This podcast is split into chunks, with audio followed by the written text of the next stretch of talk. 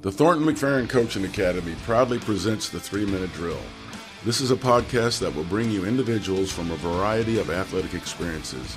We've asked them to provide three minutes of their thoughts or advice on what is important for coaches and successful teams. Thank you for joining us. We hope you enjoy today's episode.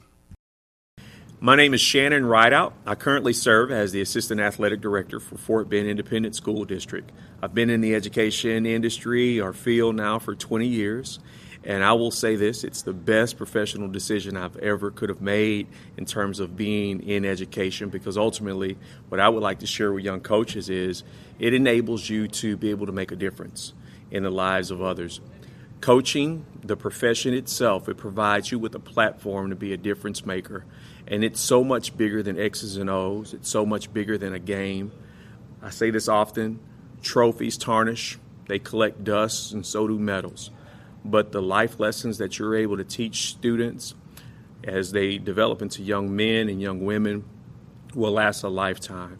So that's the one thing that I would love to share with young coaches that, in essence, they have a platform to uh, be an advocate and a champion for student athletes and I actually considered it a form of ministry.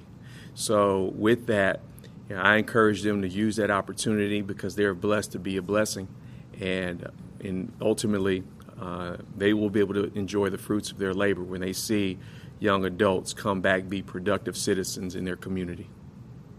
For more information on the Thornton McFerrin Coaching Academy, please visit our website, coachingacademy.tamu.edu or find us on YouTube, Instagram, and Facebook at the Thornton McFerrin Coaching Academy or at Aggie Coaches. A big thanks to Dorothy McFerrin and her family for their support. Stay tuned for our next episode of the Three Minute Drill.